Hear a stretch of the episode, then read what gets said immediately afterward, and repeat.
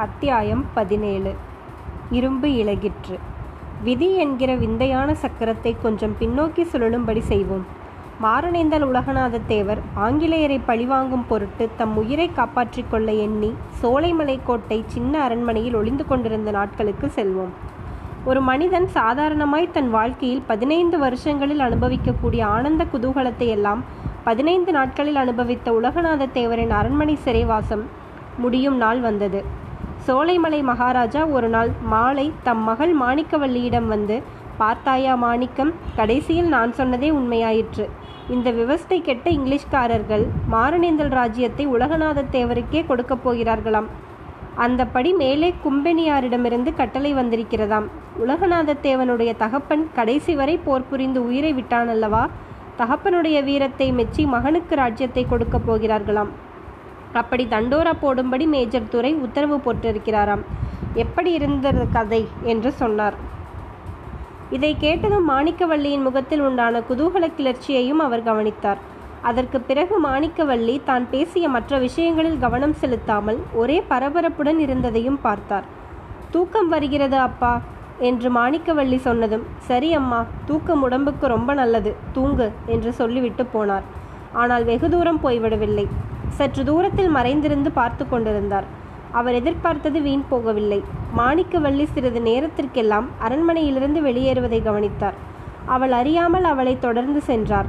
பூந்தோட்டத்தின் மத்தியில் இருந்த வசந்த மண்டபத்தில் தம்முடைய ஜன்ம வேஷத்திற்கு பாத்திரமான உலகநாதத்தேவரை மாணிக்கவல்லி சந்தித்ததை பார்த்தார்.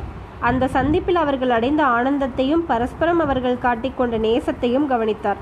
சற்று முன் தாம் மகளிடம் சொன்ன செய்தியை அவள் உலகநாத தேவரிடம் உற்சாகமாக திரும்பி கூறியதையும் கேட்டார். சோலைமலை மன்னருக்கு அடக்க முடியாத ரௌத்திரகரமான கோபம் வந்தது. தன் மடியில் செருகியிருந்த கத்தியை எடுத்து கையில் எடுத்துக்கொண்டார் அவர்கள் இரண்டு பேரையும் ஏக காலத்தில் கொன்றுவிட வேண்டும் என்னும் எண்ணம் முதலில் தோன்றியது. ஆனால் மகள் மேல் அவள் அவர் வைத்திருந்த அளவில்லாத பாசம் வெற்றி கண்டது. எனவே மாணிக்கவள்ளி திரும்பி அரண்மனைக்கு போன பிறகு உலகநாத தேவரை மட்டும் கொன்று விடுவது என்ற உறுதியுடன் பல்லை கடித்து கொண்டிருந்தார். இவனுக்கு ராஜ்யமாம் ராஜ்யம். இந்த சோலைமலை கோட்டைக்கு வெளியே இவன் போயல்லவா ராஜ்யமாள வேண்டும் என்று மனதிற்குள் கருவிக்கொண்டார் அத்தகைய தீர்மானத்துடன் அவர் மறைந்து நின்ற ஒவ்வொரு நிமிஷமும் அவருக்கு ஒரு யுகமாயிருந்தது மாணிக்கவள்ளியும் உலகநாதத்தேவரும் லேசில் பிரிந்து போகிற வழியாகவும் இல்லை. நேரமாக சோலைமலை மகாராஜாவின் குரோதமும் வளர்ந்து கொழுந்து விட்டு கொண்டிருந்தது. திடீரென்று மாணிக்கவல்லி விம்மும் சத்தத்தை கேட்டதும் அவளுடைய இருதயத்தின் தந்தையின் இருதயத்தில் வேல் பாய்வது போல் இருந்தது. இது என்ன இவ்வளவு குதூகலமாகவும் ஆசையுடனும் பேசிக்கொண்டிருந்தவள் இப்பொழுது ஏன் விம்மி அழுகிறாள்? அந்த பாதகன் ஏதாவது செய்து விட்டானா? அவனுடைய கையானது கத்தியை இன்னும் இறுக பிடித்தது பற்கள் நரநரவென்று கடித்து கொண்டன. உதடுகள் துடித்தன. மூச்சுக்காற்று திடீரென்று அனலாக வந்தது. ஆனால் அடுத்தாற்போர் உலகநாத தேவர் கூறிய வார்த்தைகளும் அதன் பின் தொடர்ந்த சம்பாஷணையும் அவருடைய கோபத்தை தணித்தன. அது மட்டுமல்ல அவருடைய இரும்பு மனமும் விலகிவிட்டது. என் கண்ணே இது என்ன இவ்வளவு சந்தோஷமான செய்தியை சொல்லிவிட்டு இப்படி விம்மி அழுகிறாயே? ஏன் ஏதாவது தெரியாத்தனமாக நான் தவறு வார்த்தைகளை சொல்லிவிட்டேனா? அப்படியானால் என்னை மன்னித்து விடு. பிரிந்து செல்லும் போது சந்தோஷமாகவும் முகமலர்ச்சியுடனும் விடை கொடு என்று பரிவான குரலில் சொன்னார் மாரணேந்தல் மகாராஜா. ஐயா தாங்கள் ஒன்றும் தவறாக பேசவில்லை. இந்த பேதையிடம் தாங்கள் மன்னிப்பு கேட்க வேண்டிய அவசியமும் இல்லை. என்னுடைய தலைவிதியை நினைத்துத்தான் நான் அழுகிறேன். எதனாலோ என் மனதில் ஒரு பயங்கர எண்ணம் நிலை பெற்றிருக்கிறது தங்களை நான் பார்ப்பது இதுவே கடைசி தடவை என்றும் இனிமேல் பார்க்க போவதில்லை என்றும் தோன்றுகிறது. ஏதோ ஒரு பெரும் விபத்து நான் அறியாத விபத்து எனக்கு வரப்போகிறது என்றும் தோன்றுகிறது என்று கூறிவிட்டு மறுபடியும் இளவரசி விம்மத் தொடங்கினாள். இதை கேட்ட உலகநாத தேவர் உறுதியான குரலில் ஒரு நாளும் இல்லை மாணிக்கவல்லி. உன்னுடைய பயத்திற்கு கொஞ்சம் கூட ஆதாரமே இல்லை. நீ எதனால் இப்படி பயப்படுகிறாய் என்று எனக்கு தெரியும். உன் தகப்பனாரை குறித்துத்தானே அவருக்கு என் மேலுள்ள துவேஷத்தினால் உன்னை நான் பார்க்க முடியாமல் போகும் என்றுதானே எண்ணுகிறாய்? என்றார். ஆமையா அவருடைய மனதை நான் மாற்றி விடுவேன் என்று ஜம்பமாக தங்களிடம் சொன்னேன். ஆனால் அந்த காரியம் என்னால் முடியவே இல்லை. என்னுடைய பிரயத்தனங்கள் எல்லாம் வீணாகவே போயின. தங்களை பற்றி நல்ல வார்த்தை ஏதாவது சொன்னால் அவருடைய கோபம்தான் அதிகமாகிறது. இப்போது கூட தங்களுக்கு ராஜ்யம் திரும்பி வரப்போவது பற்றி அவர் வெகு கோபமாக பேசினார்.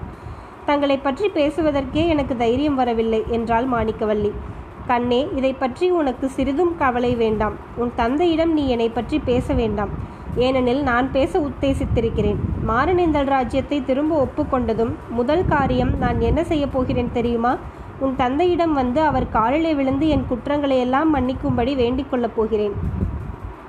உன்னை அடையும் பாக்கியத்திற்காக ஆயிரம் தடவை அவர் காலில் விழ வேண்டுமானாலும் நான் விழுவேன். ஆனால் அது மட்டுமல்ல என்னுடைய குற்றத்தையும் நான் இப்போது உணர்ந்திருக்கிறேன்.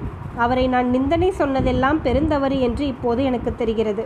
உண்மையில் அவர் சொன்னதுதானே சரி என்று ஏற்பட்டிருக்கிறது. இங்கிலீஷ்காரர்களை பற்றி நான் என்னவெல்லாமோ நினைத்திருந்தேன்.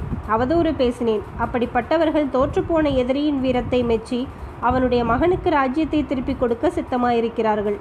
எப்படிப்பட்ட உத்தம புருஷர்களாகவே உன் தந்தையிடம் நான் மன்னிப்பு கேட்டுக்கொண்டே ஆக வேண்டும். மன்னிப்பு கேட்டுக்கொண்டு உன்னை எனக்கு மனம் செய்து கொடுக்கும்படியும் கேட்பேன். அதற்கு அவர் சம்மதிக்காவிட்டால் அவருடைய கைக்கத்தியால் என்னை கொன்றுவிடும்படி சொல்வேன். இது சத்தியம். அதோ வானவெளியில் மினுமினுக்கும் கோடான கோடி நட்சத்திரங்கள் சாட்சியாக நான் சொல்லுவது சத்தியம்.